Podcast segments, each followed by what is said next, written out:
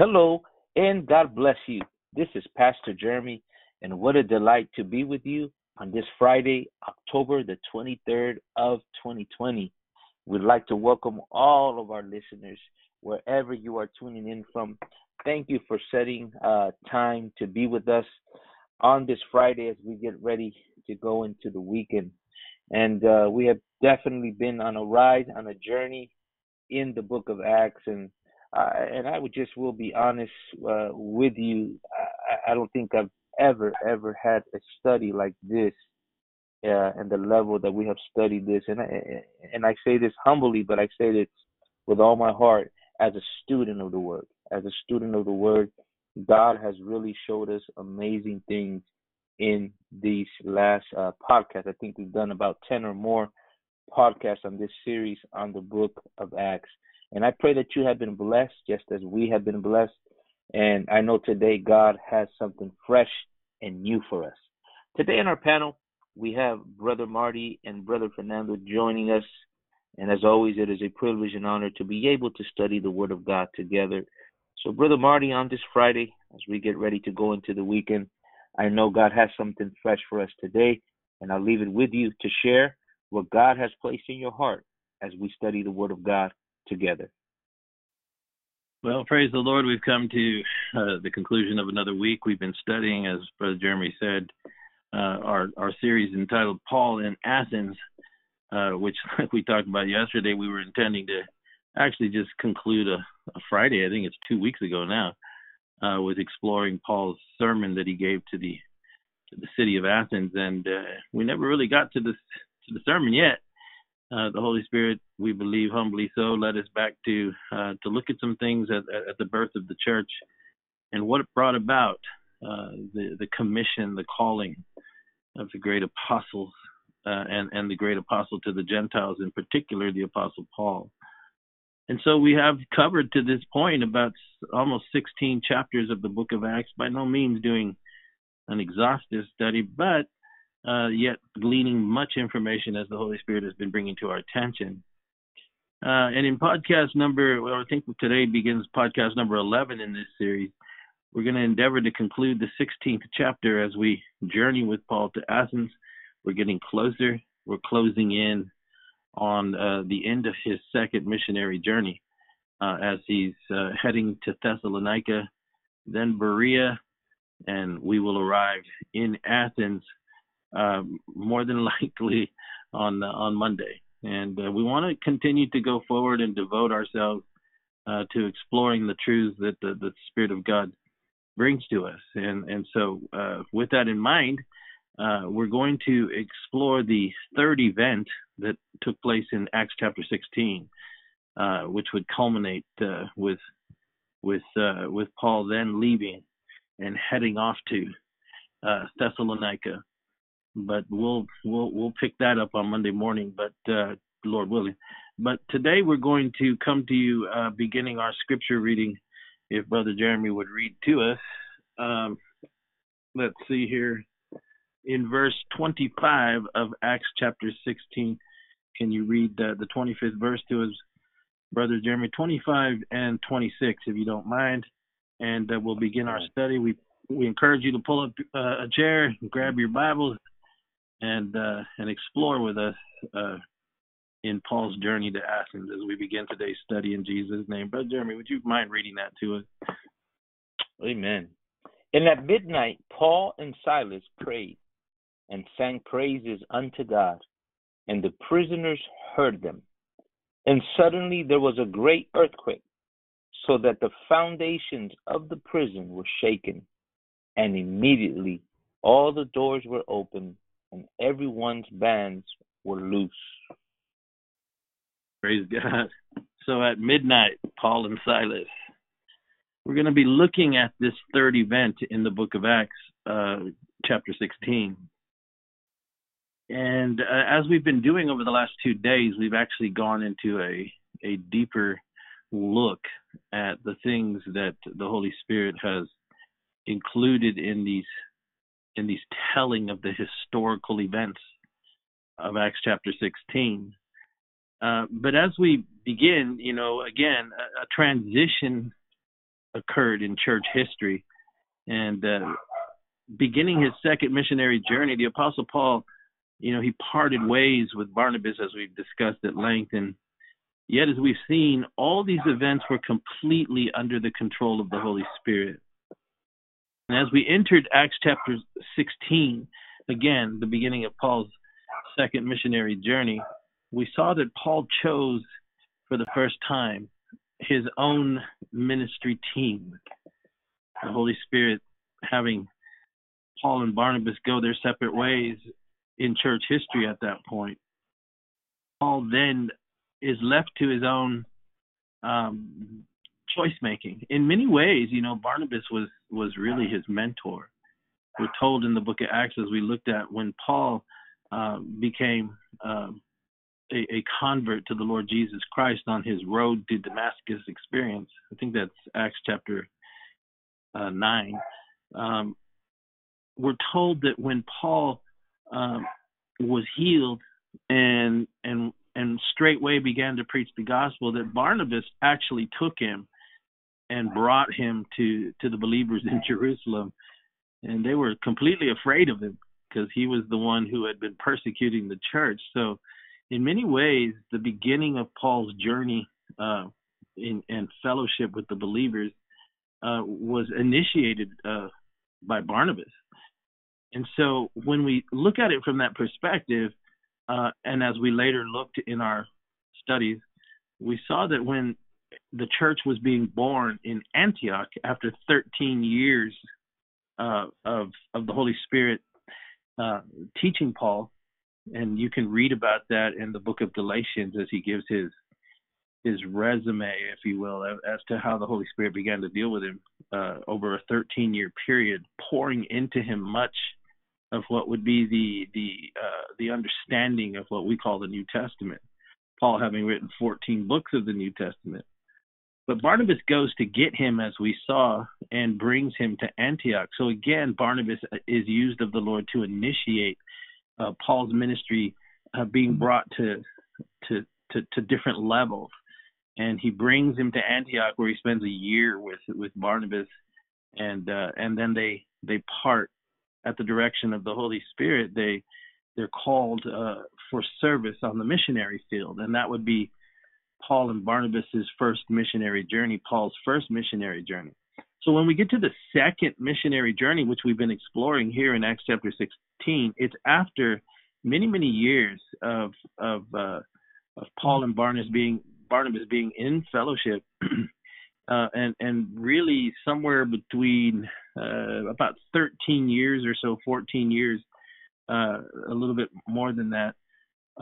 Paul and Barnabas divide and go their separate ways, and so what that did, in essence, was elevate Paul again into a different position as it pertains to him being a leader uh, within the church, and the Holy Spirit's taking him into a new level uh, and and now he's making decisions. And and the first thing that he did was choose his ministry partner, and he chose Silas, uh, a prophet. The Bible calls him. So he he valued the prophetic voice and the prophetic calling. And also, he chose in Acts chapter 16, verse 1, we're told, uh, the disciple Timothy. And so immediately we begin to see that in Acts chapter 16, as we've discussed, that the intensity of the Holy Spirit's guidance uh, begins to emerge, and, and the tone of, of Paul's calling and Silas and Timothy and the and the events that we've been looking at, uh, which are introduced to us in Acts chapter 16, it begins to change. The tone of how the Spirit begins to deal with the Apostle Paul and how he leads him becomes much more intense in Acts chapter 16, like we said, we saw three events are recorded.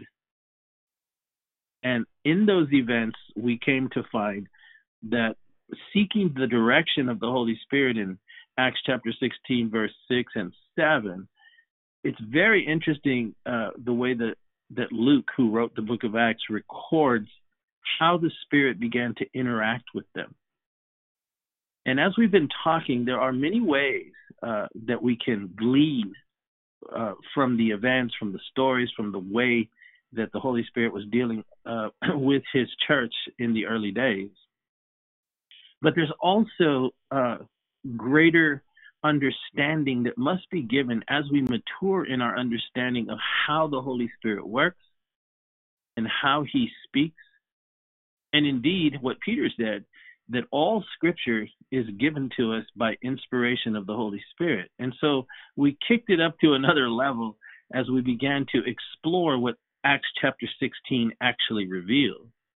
While the historical events are accurately portrayed, how they're portrayed seems to indicate and and, and in many ways triggers a, a, a desired response by the Holy Spirit within us to look a little deeper, which is what we've been doing.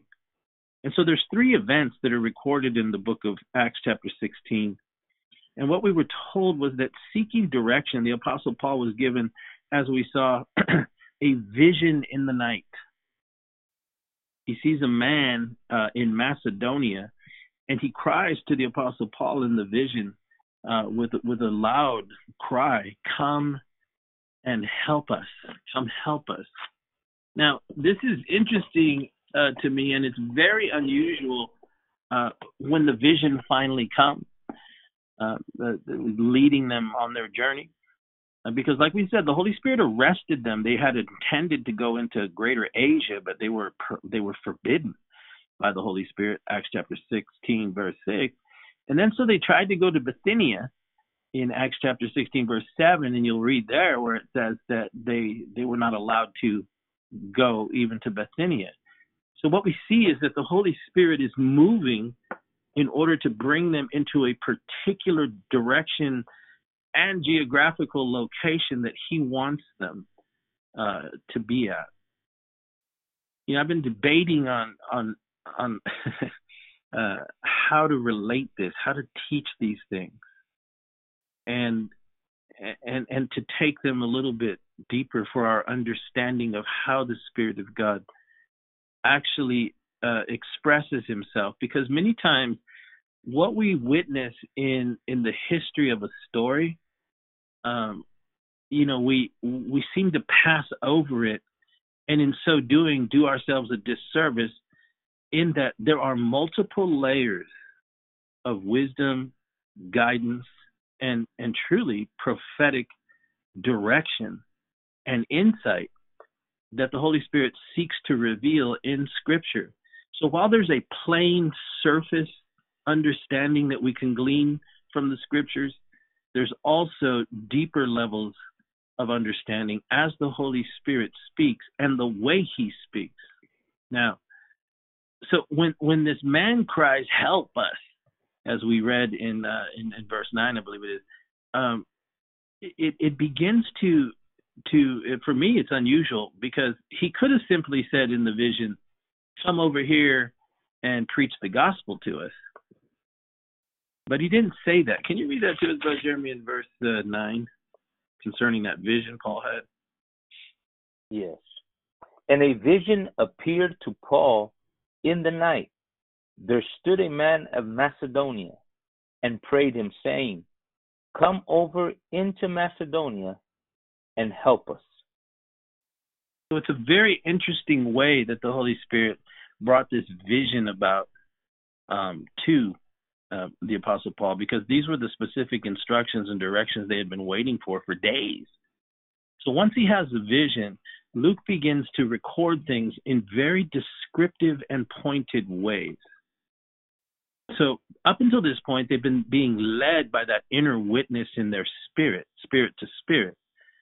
But when we actually see the precise direction given, it's given in a vision. And and because of this, it is meant to cause us to okay, let's pay attention here and see if there's something that's trying to be said. Now, the vision is a night vision. And when you compare scriptures with scriptures and, and the way that, that God talks to us, we we can look at certain descriptive terms and begin to at least try to apply the understanding of of a prophetic nature. So while we glean from the surface event we also must be led of the Spirit to look deeper to find the spirit of prophecy, which is the testimony of Jesus Christ. And so we're alerted by that in our interpretation of Scripture that something uh, beneath the surface, quite possibly, is being uh, revealed here in the way the Scriptures' uh, historical uh, account of these events that are about to follow are recorded. And so when we look at these things, these are symbolic and and and descriptive words that are meant to take our spirit in a direction that reveals prophetic understanding. So, it was interesting to me that how he sees it is in a vision, and secondly, it's in the night. So it sets the tone for what he actually says, this man in the vision, which is help us. He could have said a whole bunch of other things, but he says help us. And so, what is what's of note to the student of the Word of God, like we said, are the specific details that emerge in the historical narrative that follows. And looking from the point of view of prophecy, suddenly we begin to see uh, that concealed influence of end time events. And, and we find it veiled in the description of history itself. You might have to rewind that and hear that again but but we just gave you an enormous amount of keys uh, for biblical um, exegesis as well as biblical revelation. So, what is it that we see? All right, let's go on from there. Uh, chapter 16. You know, it, it contains three specific events. The first one is again what we were just talking about, the guidance of the Holy Spirit and and and his direction as to which way they were to go. So the very first event that we come to after the direction is given is their arrival in Macedonia, in the city of Philippi.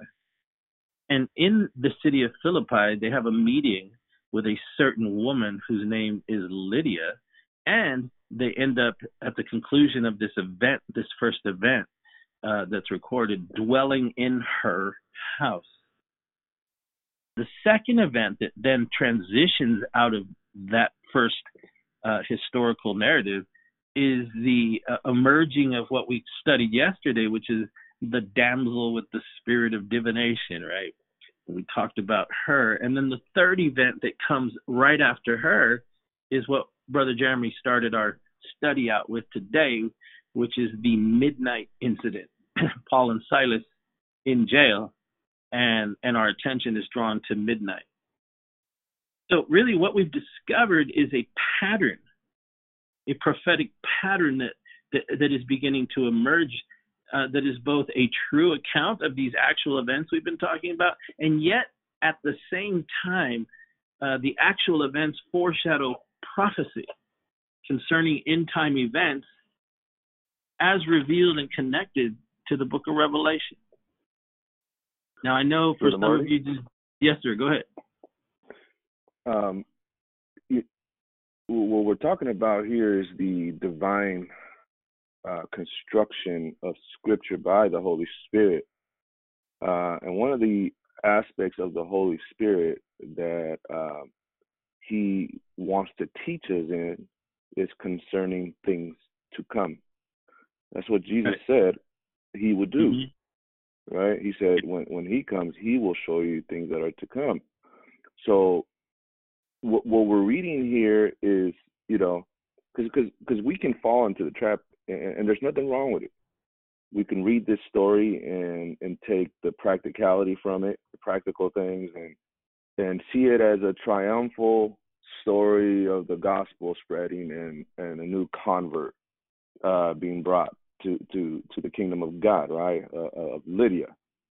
And yes, it has everything to do with that.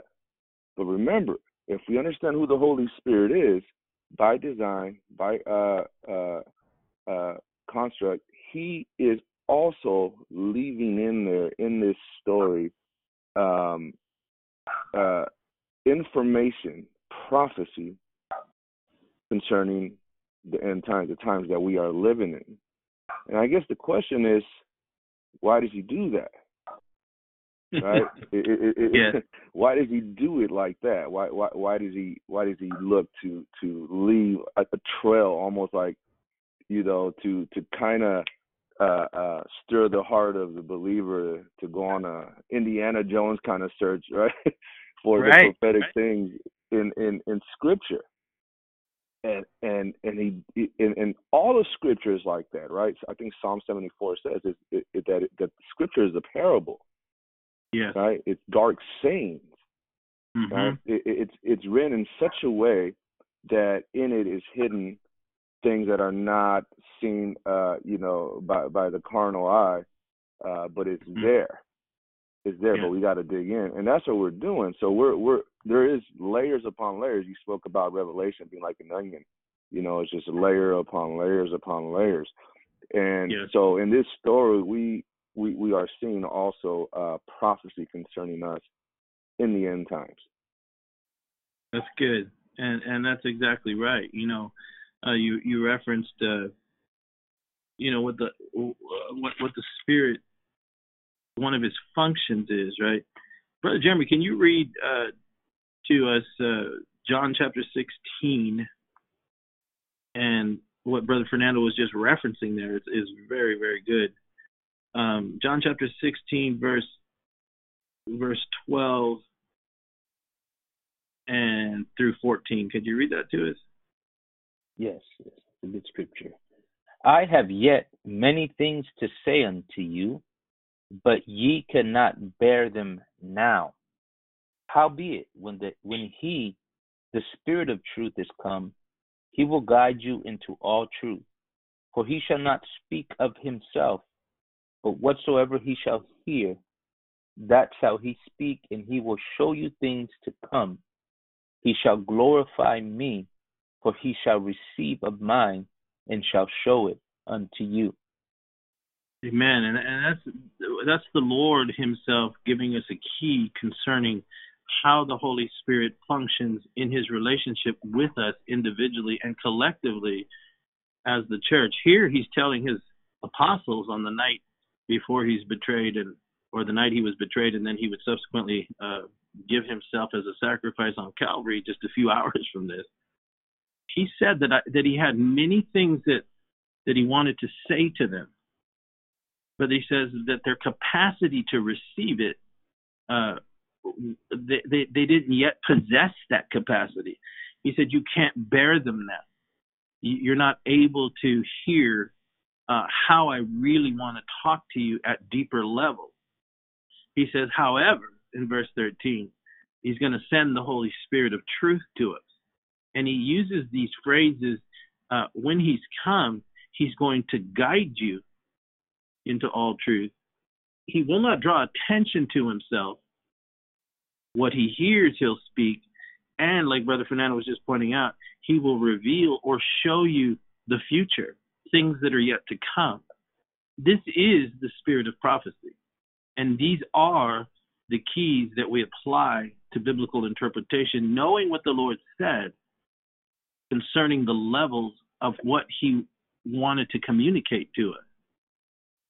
Now, what we are doing, and in these last three podcasts in particular, is is going much much deeper, and speaking very spiritually to those that have ears to hear.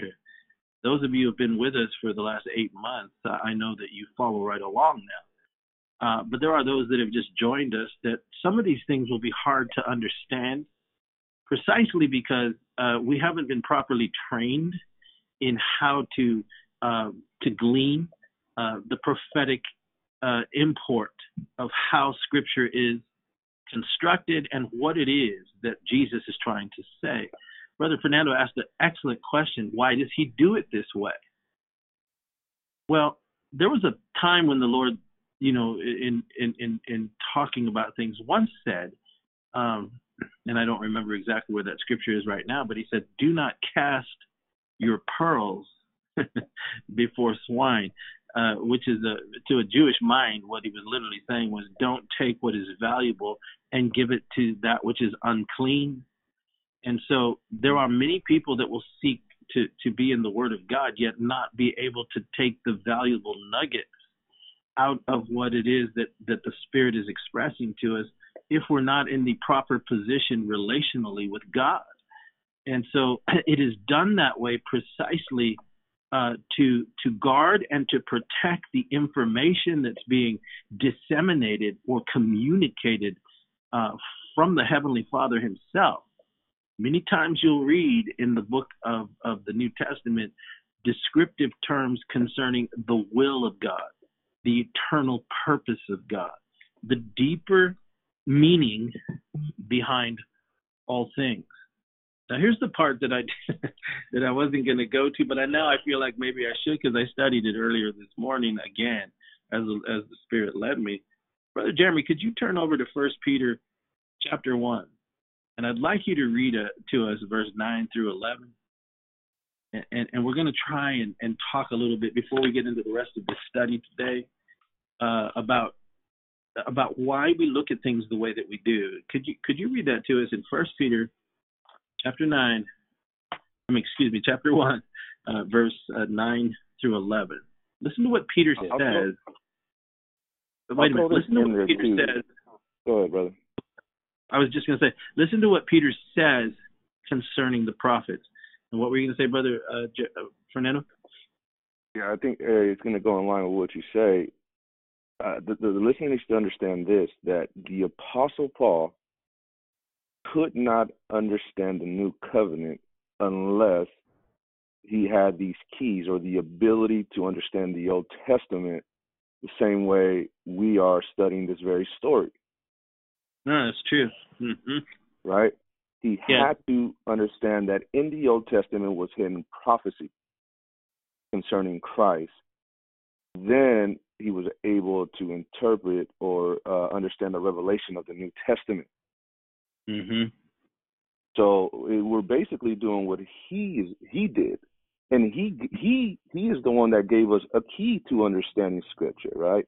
And, and yeah. uh, I think First Corinthians chapter ten, he says that all these things happen unto them, right? Uh, for for in our written for our admonition, our admonition to whom the ends of the world are come. So he gave us a key of how to interpret Scripture, and he is speaking to an end time generation that would need understanding to understand scripture. Right? Yes. Yes.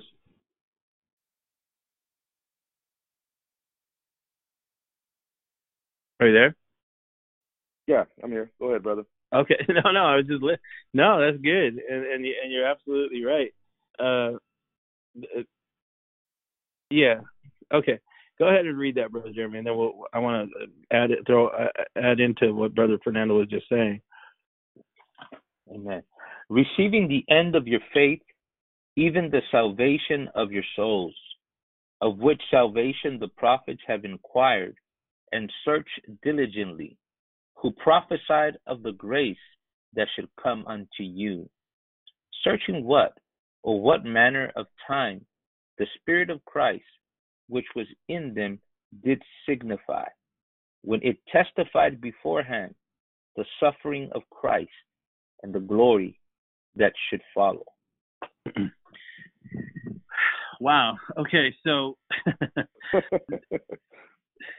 this is this is kind of where we're at. Uh, what Brother Fernando was talking about, what we've been discussing about the Spirit, and and and and and what Peter is saying here uh, it, it's really a great mystery, and and and we're going to talk about something uh, that that you know just to open up pathways of consideration, and and hopefully to assist in the reflective meditation that you apply when you read scripture.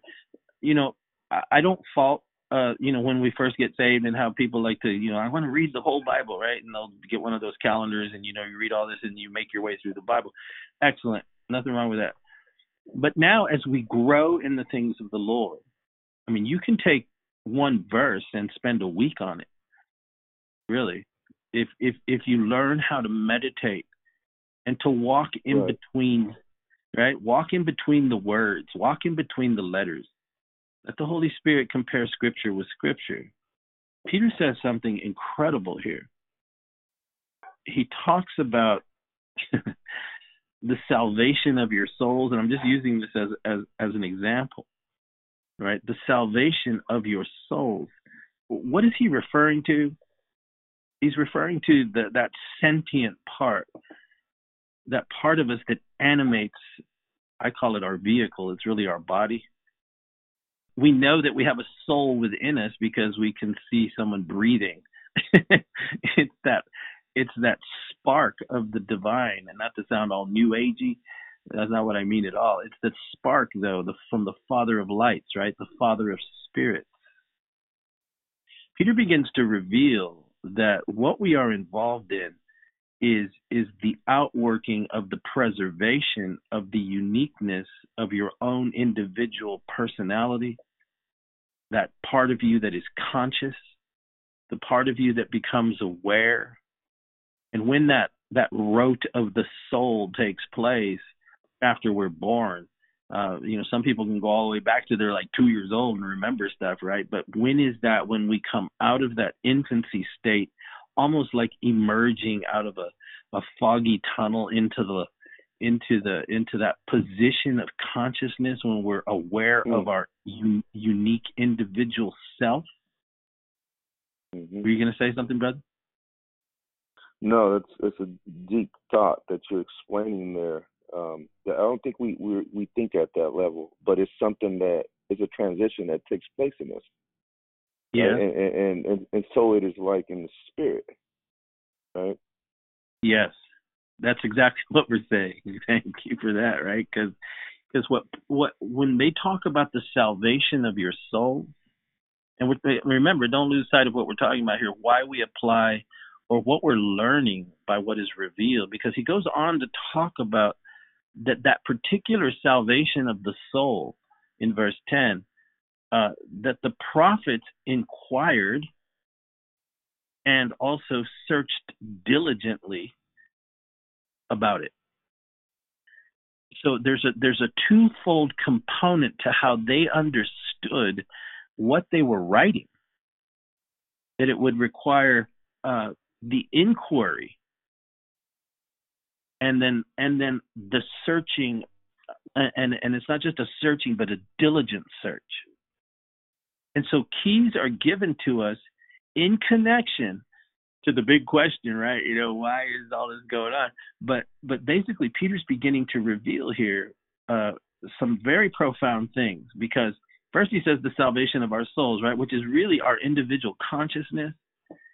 It's the unique identity of self. It's the part that flowed from God when he breathed into Adam and every individual person and every individual personality that would ever live was deposited into the original man.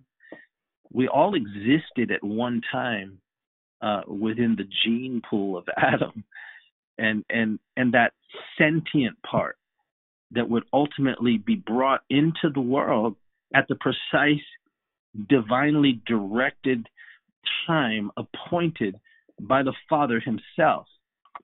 But as Peter would go on, as Peter would go on to reveal uh, later in his writings, right? Uh, he he he talks about uh, uh he talks about uh, the salvation that the prophets inquired about he he goes on to talk about in I think it's Second Peter or is it First Peter here? Oh, look what he says because we we covered this a few podcasts ago, months ago.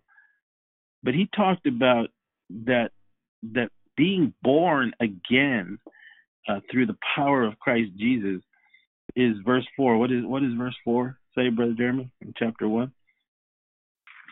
Oh, verse four, chapter one. It says, "To an inheritance incorruptible." and undefiled, and that fadeth not away, reserved in heaven for you. So, what that implies is that when we were born into the natural world of time and space, that we were born into a corrupted and decaying reality. It was corrupted and it was defiled and it's fading away. And what they are saying to us is that Christ Jesus himself, the Lord Jesus Christ, became the instrument by which the Father would ensure that the soul, the conscious individual personality which each and every one of us possess, you know that that that image that's looking at you in the mirror, that's not you. you know the the real you is what's peering out of your eyes. Uh, that's what's the real you, and the and and we were born into a situation where everything is dying, and and yet as Peter goes on to talk about, when you become born again, uh, you are now inheriting something that will never fade away. You are born again in a sense. And so he goes on to talk about that the end of that belief system uh, will be realized in that what God was actually doing, and part and parcel, but a huge part as it relates to humanity and all who will believe the gospel, is that the salvation that was worked out was the was the preservation of you and me of our individual personality.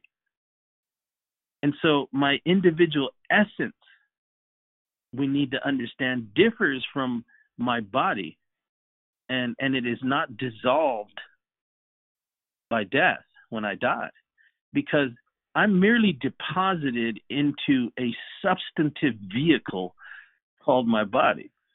That's that's really what what's revealed in the scripture.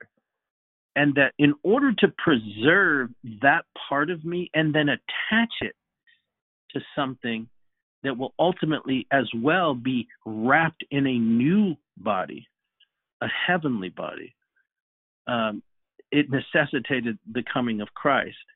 Now, for the purpose of our study, uh, uh, verse 10 says that the the prophets um, they preached about it, but didn't understand fully what they were saying, and so it, it they began to inquire and search diligently about the prophesied uh, grace that, that that would come to us in Christ Jesus. And then he says this uh, in verse 11 that they were searching uh, what or uh, what manner of time the Spirit of Christ, what, which was in them, did signify. Now let's just, let's just stop there, hmm. because right.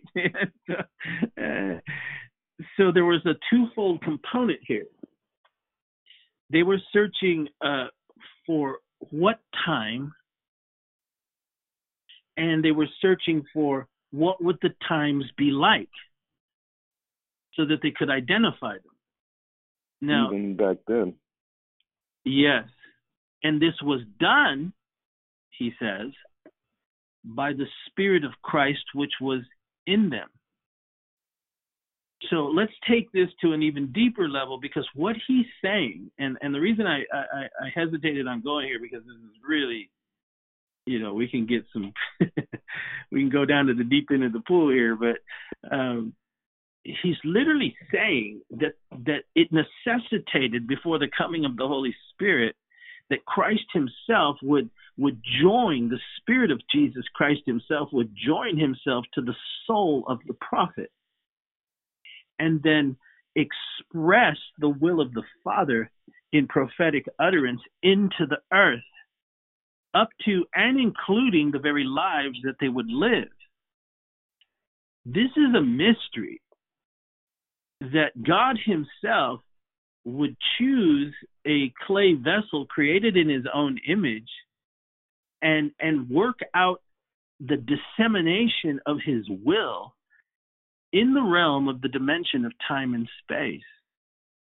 And what this implies, therefore, is that the individual historical narrative and the events that actually took place are far more complex in their in their living out of it than we've ever really taken the time to focus on and meditate on at length. But if we do, then we have keys that we can apply when we read the plain sense of the scripture, understanding that it is the Spirit of Christ that's moving through the church.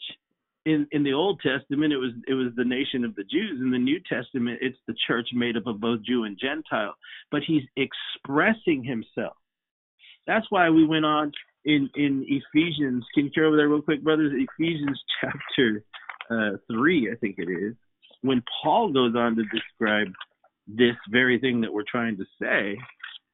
Uh, it, he relates to it as a mystery. He calls it the fellowship of the mystery, and that it was hidden, and has always been hidden.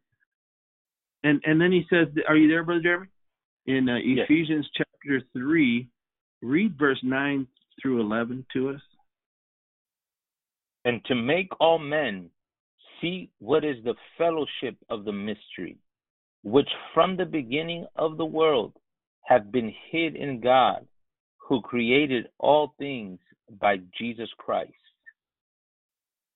to the intent that now unto the principalities and powers in heavenly places might be known by the church the manifold wisdom of God according to the eternal purpose which he purposed in Christ Jesus our Lord. Who talks like that, man? right. That's just incredible what he says there. You know, it's just so incredibly profound what he says there. But notice what he says in verse 9 it's a fellowship of the mystery. That's cool. I love that. The fellowship mm-hmm. of the mystery. Because brother Fernando, that's what you were relating when you when you when you uh, you know were telling us about uh, you know the spirit and and how he conceals. See, we can have conversations like this with spiritual people who who have allowed the Holy Spirit to bring them. We're not trying to be exclusive. It's not like that kind of a thought. It's just that it takes time. And and over a, a lifetime, really, but all along the way, the Holy Spirit begins to reveal things if we spend time with Him, if we allow Him to teach us and instruct us. Then He begins to unlock the all the treasures of wisdom and knowledge which are found hidden in Christ our Lord. Paul calls it a fellowship of the mystery. You cannot fellowship with another believer at certain levels if they've never been to those levels. But here he talks about a deep level of fellowship amongst the believers, and he calls it the fellowship of the mystery. And he says that this particular mystery has been hidden uh, from the beginning of the world, or the cosmos, really, in the Greek, which implies the entirety of the universe, which in modern terminology we can talk about as time and space. The enormity of the vastness of the universe, he takes it there and he says that even before that, you know, astrophysicists tell us, and you know, creationists argue about it, but I mean, they say that it's 14.2 billion years old, as far as they can tell, maybe older. But Paul takes it beyond that and says that that the mystery has its origins before time and space or the universe ever began. And so, with that in mind, what Peter was revealing, in that the Spirit of Christ was prophesying through the prophets, then what we have there is keys to understanding that the scriptures are much more multi layered, and what is being expressed is mysterious but can be known. Because that's why we read in John chapter 16, right? Jesus said, Look, I got so much I want to tell you, but I can't tell you right now because you ain't ready you actually need an additional component, which is the will of the Father, and that is that you be filled with the Holy Spirit. Because in essence, what that will do is tune your sentient self, your personality, your unique, gifted creation, which is you, given to you by the Father.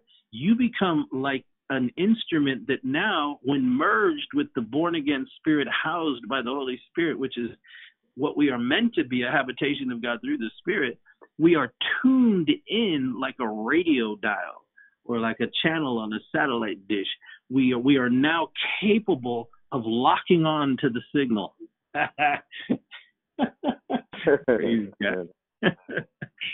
See, and he says, those who know, it's a fellowship, bro. it's a fellowship, and and it's cool, right? So So then he goes on to say uh-huh. that to the intent, he said, that his whole intent of having making it happen like this is so that you can become a disseminator of information speaking directly in verse 10 to principalities and powers, not just in the natural realm, but in heavenly places. This is incredible. And he says, and he says he, he intends for the collective body of Christ to make known the manifold wisdom of God. So that whether it's a brother preaching in Africa and a church expressing themselves in Africa or China or South America or even here in the West, collectively, uh, the manifold wisdom of God is now being transmitted from the earth into the very heavenly realms themselves. And he says in verse 11, this is the eternal purpose which he purposed by bringing Christ Jesus our Lord into the earth. This is a work of the hmm. Spirit. And and that's why Peter goes on in First Peter. Can you go back there real quick, Brother Jeremy? In First Peter, he says, uh, First Peter chapter one. That's why Peter says uh, something real cool. Let me turn away real quick. So he says, uh, this stuff we're talking about? He says, uh, could you read to us verse 12? Unto whom it was revealed that not unto themselves, but unto us they did minister the things which are now reported unto you by them that have preached the gospel unto you with the Holy Ghost, unto you with the Holy Ghost sent down from heaven, which things the angels desire to look into. Unreal, man. I mean, it's just incredible what he said there. But notice that the gospel cannot be separated from the Holy Spirit, right? The preaching of the gospel. Yeah. He says that the preaching of the gospel has to be connected with the assistance of the Holy Spirit. And when it's preached with the assistance and the control of the Holy Spirit, which has come from heaven, that's what angels desire to look into he has limited the access of the ultimate dissemination of the counsel and will of God as to how angels receive that information. Mm-hmm. And it has always been his intent and purpose to bring about a glorious church, a family. Yeah. It is what the enemy twi- tried to usurp and become by leading a rebellion and assuming a position that God had hidden from the beginning of the natural universe itself, that he'd always wanted to bring about his own children. But the enemy thwarted that in, in essence. And I, I, I could go in such a deep direction there as to, well, then is God in control or not? Because, you know, the enemy did what he did, and it seems like God is you know, having a counterbalance idea then, okay, I'll fix it by doing this. No, he's always been in control. But someone would ask, then what about the question of evil? What about the question of destruction and chaos and corruption and all the madness that we see everywhere? How could that be? Well, we think as human. We think as people that have had a beginning. So we are created and we can only relate to things from that perspective unless the Spirit of God reveals it. But everything that is done is done by structure, foundation, and framework of the perfect expression of God who is perfect. Perfect is not a quality of God, perfect is God. He is perfect. He's the personification of perfect. He's the personification of love. He's he's he's perfection personified. He is the Almighty God. And everything that he does is perfect. He could usurp things, derail things, or cause things not to be simply by an act of his will. But in so doing, it would threaten the perfect symmetry and balance of all the things that he does because everything must be done in accordance as he determines it in perfection. And there is no shadow of turning there, according to the scripture. And so, if you have an outcome in mind, and in order for it to be beautifully uh, sifted and brought to conclusion in perfection, then it must be done in compliance with established perfect law. And that's what he does. So the the in a sense, for lack of a better way to describe it, um, he must allow the possibility, though he knows what the outcome will be, to exist within whatever scope and dimension he creates to exist. Knowing what will happen in his infinite wisdom, he limits certain aspects, creating barriers within the perfected will of God, so that no matter what would happen, though it had and would happen, it would be confined to the limits that he placed on it. It's the very thing that the enemy didn't want to agree to because he had limits.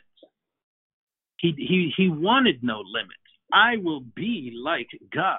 And in so doing, he unleashed something. He became the uh, the caretaker, if you will, or the owner, really, of of destruction and decay. He unleashed it. But the very fact that it was unleashed by the highest created being that ever was, it would mean and determine that what would flow out of that, it too would have an ultimate end. But how to deal with it, to extract the power of it, only God could do. And that's what he did in Christ. That's why he said in Hebrews chapter mm-hmm. 2 that right that that that he said, you know, that's in so much that's the gospel exactly. And he said that that in so much that the children were partakers of flesh and blood, we could say in so much that that the children were partakers of time and space, right? Flesh and blood.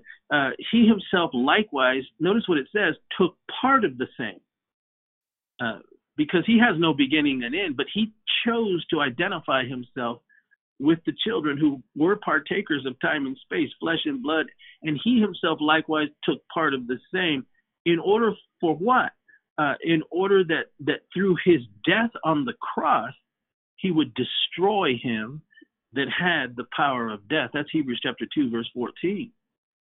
So in, in that explanation of scripture that he had the power of death, then what we see is is what we are being told by the Holy Spirit is that death itself was a power that was controlled by the devil.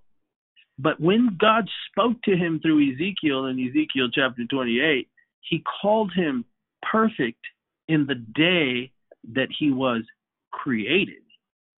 And so he he reminded him as the spirit of Christ spoke through the prophet Ezekiel, you had a beginning and so everything you control or unleashed had a beginning. And therefore, it will have a conclusion and it will be ultimately dealt with. And that is what Christ did. He stripped him of his power. That's why when we see him uh, appear in Revelation chapter 1, he appears as one declaring the truth that I have the keys of hell and of death.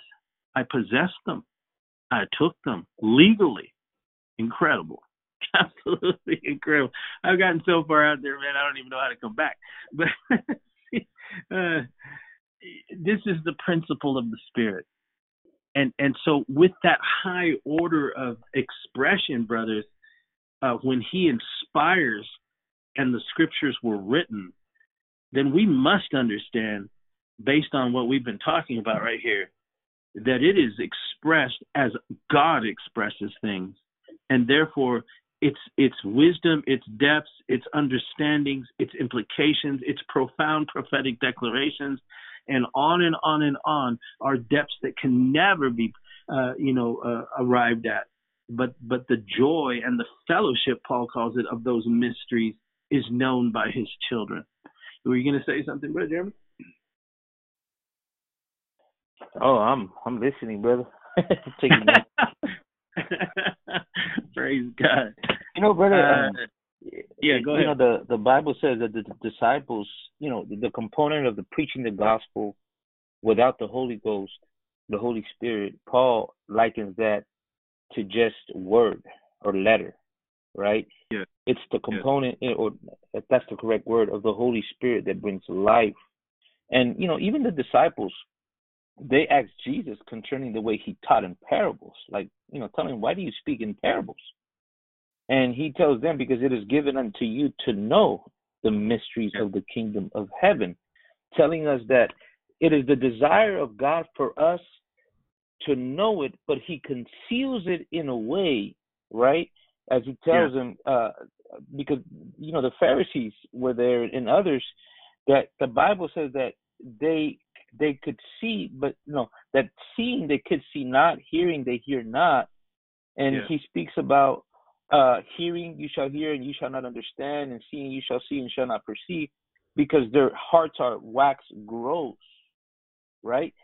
And so yeah. God wants to be found, but he conceals it in a way that could only be understood by the Spirit of God, you know, as yeah. you search these things. So I, I, I think there's a connection there, right, in, in what you're speaking about. Absolutely. And that's why he goes okay. on in are you there still in First Peter chapter one? Uh yes I am. So he goes on to say after he says those things that the angels desire to look into, he then he then uh like like a drill sergeant says, Okay, knowing what I just told you, he says, verse thirteen, can you read that? Yes. Wherefore gird up the loins of your mind, be sober, and hope to the end for the grace Hallelujah. That is to be brought unto you at the revelation of Jesus Christ. Oh my. He ties the end of our faith and the salvation of our sentient self, our personalities, mm-hmm. our mind, our will, and emotion, the very thing that He purchased. It will fully be realized, he says, at the second coming of the Lord. And it is one of the reasons that we see the whole world going crazy. The, the, the closer we get to the coming of the Lord, the more intense the evil and the wickedness and and and all the hypocrisy, the the blatant in your face lies, the the violence, all of it uh, are expressions or counter expressions of that satanic will that is yet contesting, though he has no legal authority to it, he is yet contesting what Christ won for us on Calvary and declared to be victorious by the Holy Spirit himself when he rose him from the dead. That's what Paul said to us in, in Romans chapter 1. And so he tells us that the end of our salvation in verse 9 is uh, the salvation of our soul. God is protecting his children. And, and, and he's, he protected them precisely by bringing them into time and space. And what are you saying? What I'm saying is, when we entered into the dimension of the cosmos, when we came into uh, the dimension of time and space, deposited into our original father Adam, all God did was he limited what he expressed into Adam. When you go back and study where it says that God breathed into Adam and Adam became a living soul. Paul later argues that Adam and Christ were two different uh, personalities in in the way that that that things come into being. He said Adam was a life giving soul, or, or, or it was a life giving soul. He says, but Christ Jesus is a life giving spirit that He causes spirit to be born. When God breathed into Adam, he literally protected his children by not completing them. he, he, he breathed into, into Adam every single personality, soul, mind, will, emotion that would ever exist within the gene pool. But in so doing, in his brilliance, he he was protecting all those who he knew in the counsel of his perfection would ultimately respond to the gospel. That's why he could conclude that those who died before Christ died in faith. That's that's Paul's argument. Those who come after look back toward Calvary, and we receive it by faith, so that the two become one, so that they without us couldn't be made per- perfect, he says in Hebrews. But we were protected. It was one of the greatest questions that Nicodemus uh, wondered about. How can I enter into my mother's womb again? Jesus says, No, you're thinking in terms of time and space. You're thinking in terms of the natural realm.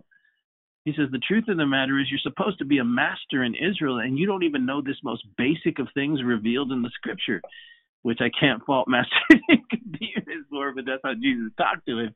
He says, You've got to be born from above.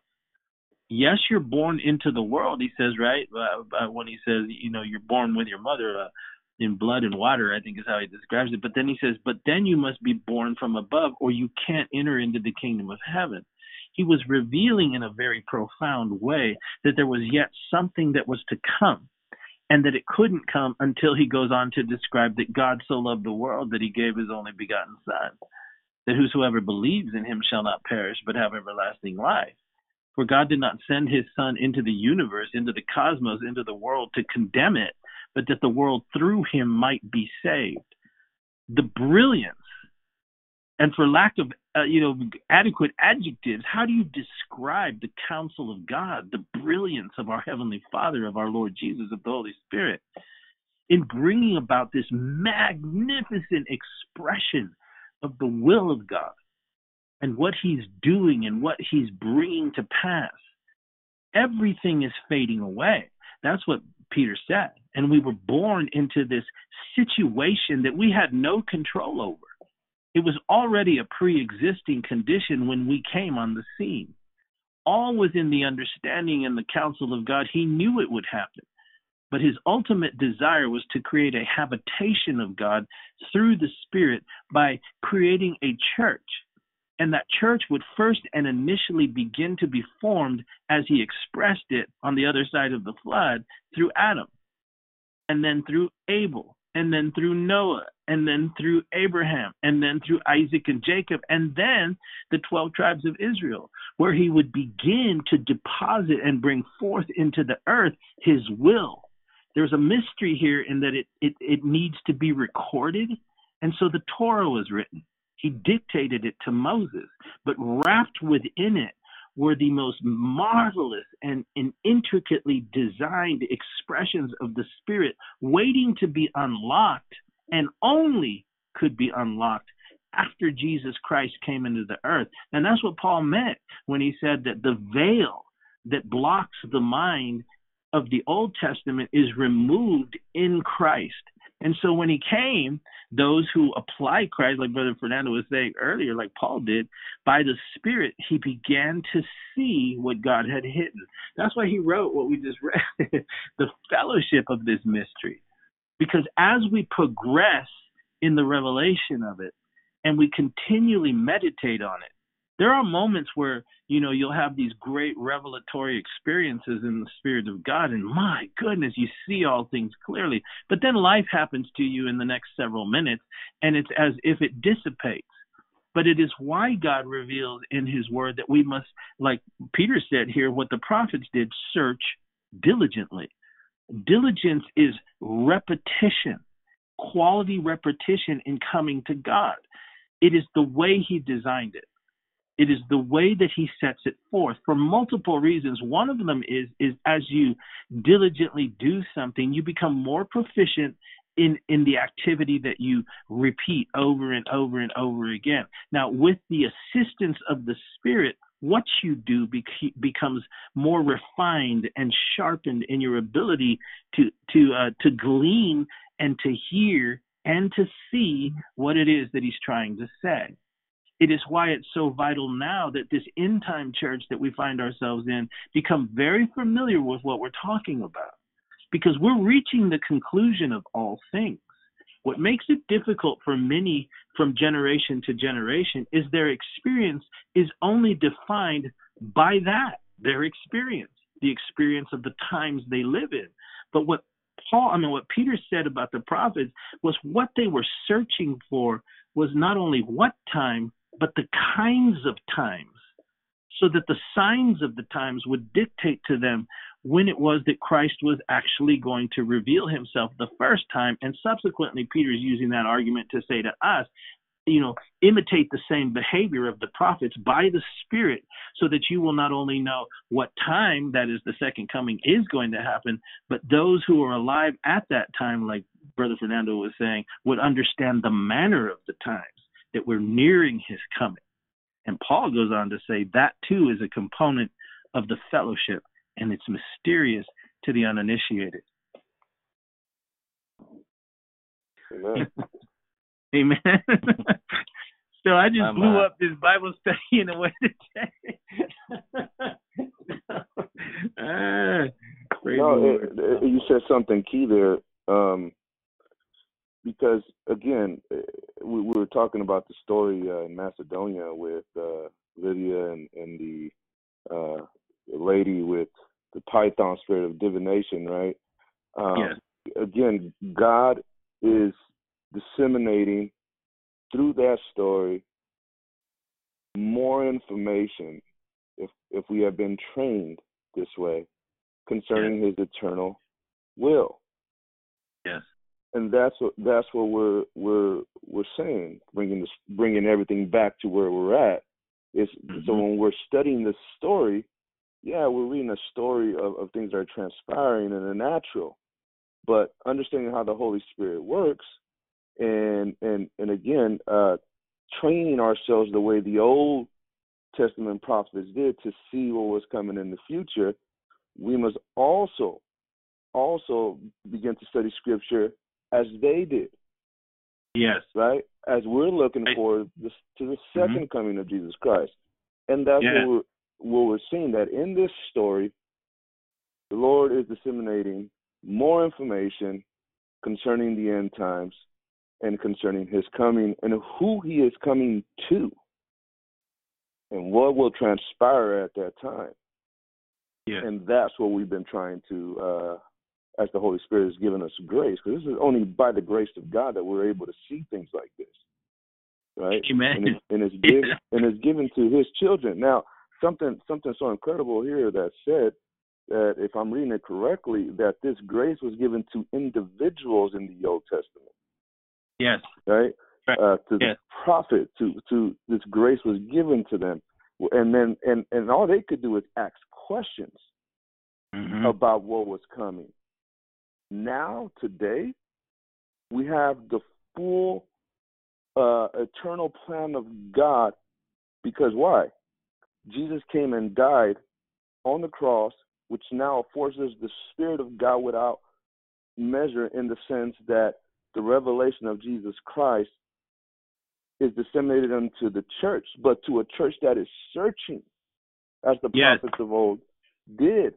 And you have available the past, present, and future without limit if we will search for it.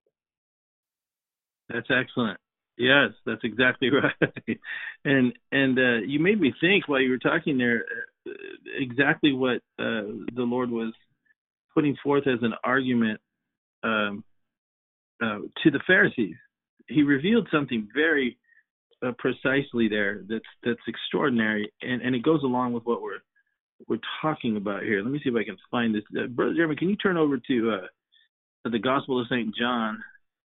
Uh, verse uh, chapter 8 i think it is let me take a look here uh,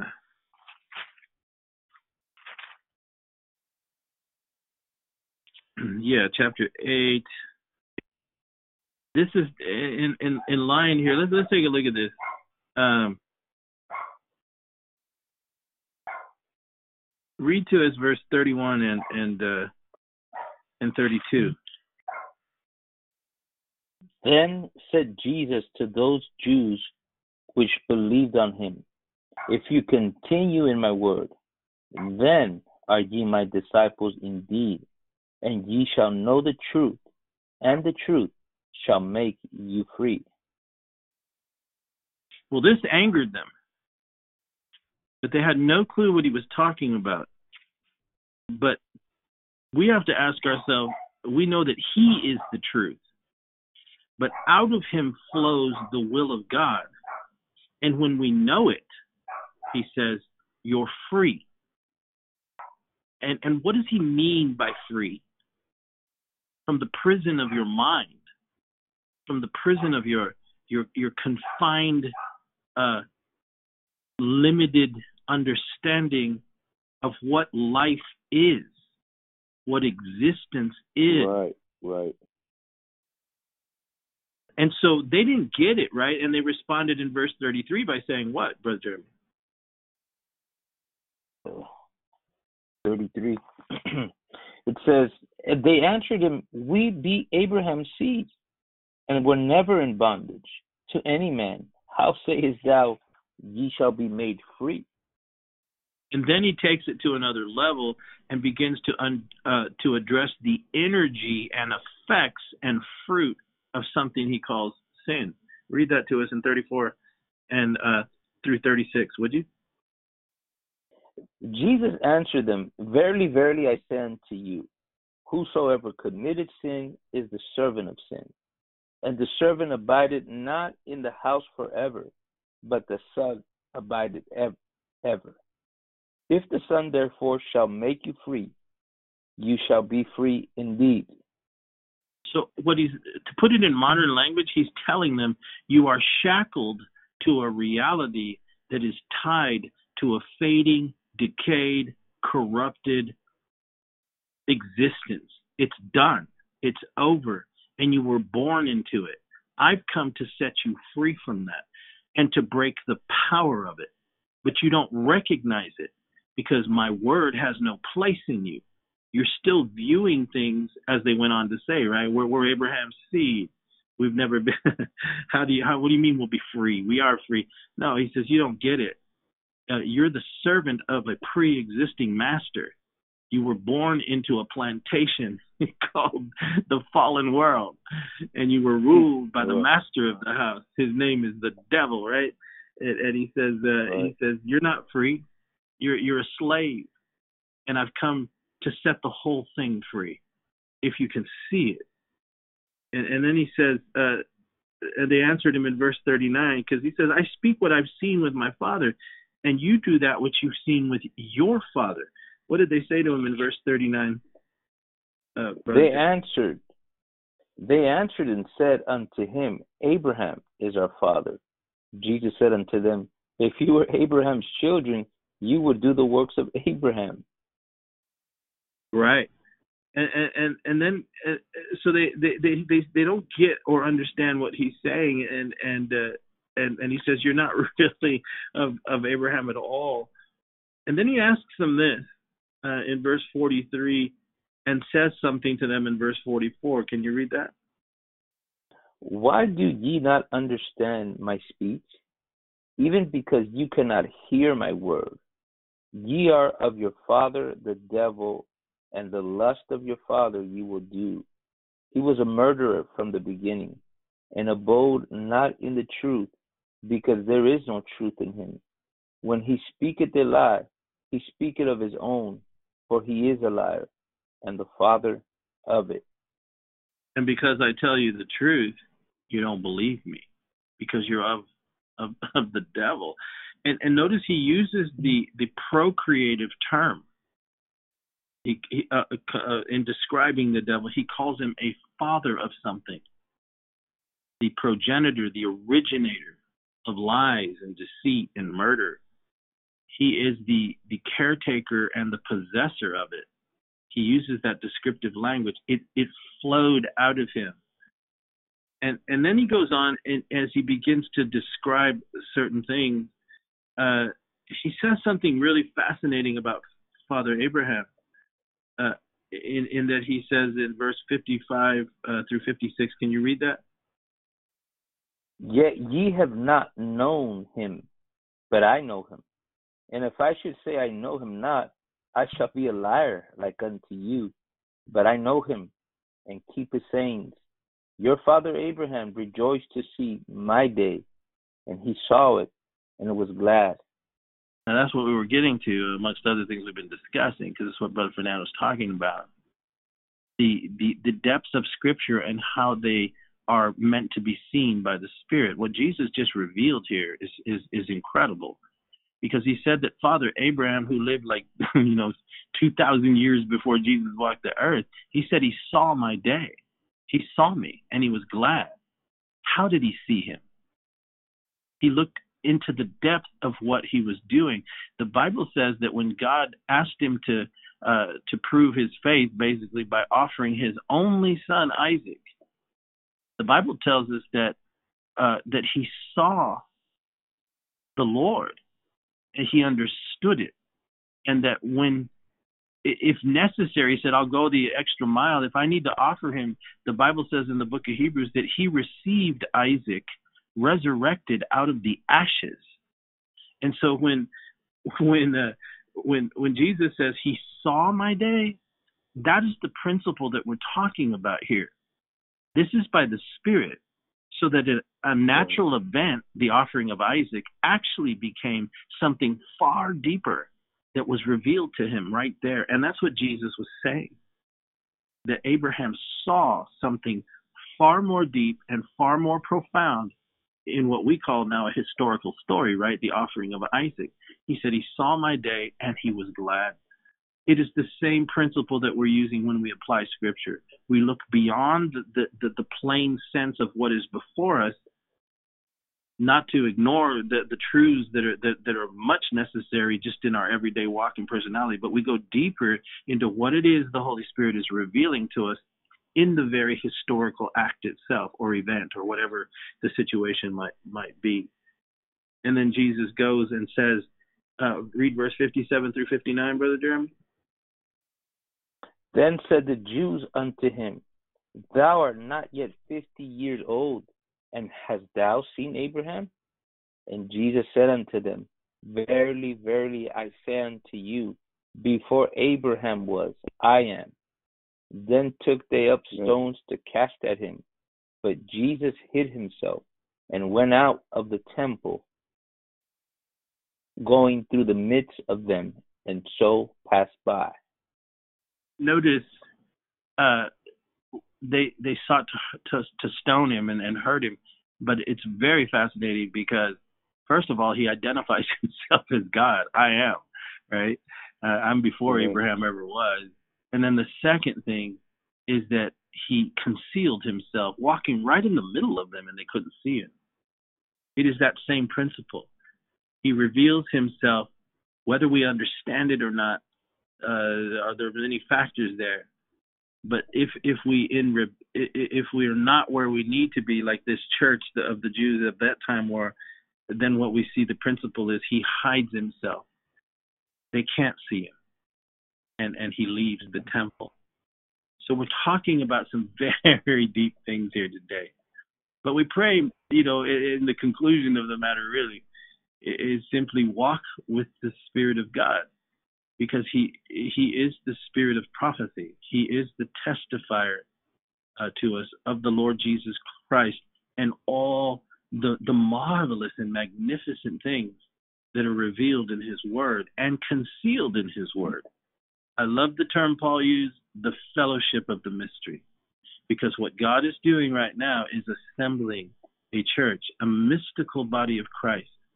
You can't define it as being over here or over there or on that corner or, you know, in that building. It's made up of, of, of an innumerable host of Jew and Gentile, marvelously woven together into a tapestry that reflects the eternal purpose and declares the eternal will of God in Christ Jesus our Lord. And, and Peter says, use that understanding of the Holy Spirit moving through you, speaking through you, teaching you, guiding you, comforting you, uh, to to be developed by Him.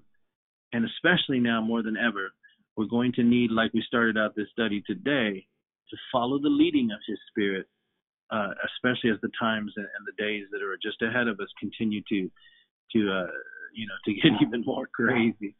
But we'll pick it up again here from Monday because we're going to finish out the 16th chapter. And it's with all that that we laid a foundation today that we hope you take those principles and apply them to your own Bible study. Ask Him to reveal to you the things that He needs to reveal to you. I like what Brother Jacob Prasch says, and I've quoted it many times. He says, you know, prayer is us talking to God, but but reading His Word is God talking back to us. And as we read that the great apostle Peter said that the gospel is preached with the Holy Spirit.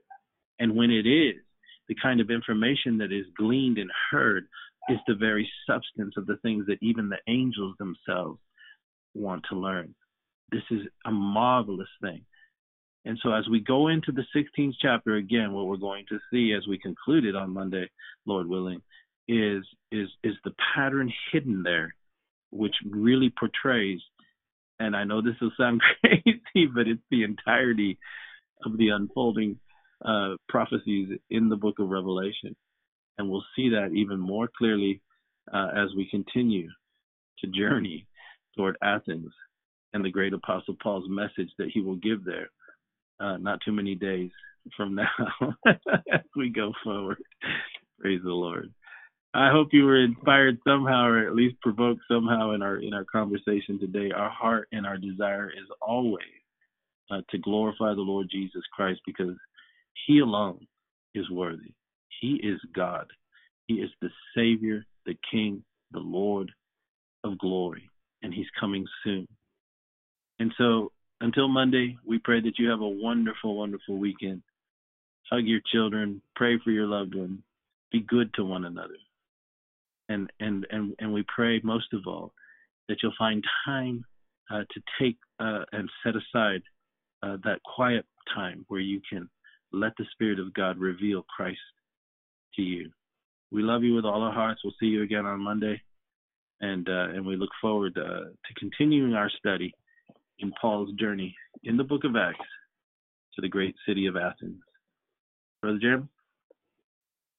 Amen. May God bless you and may God keep you. And as always, keep looking up.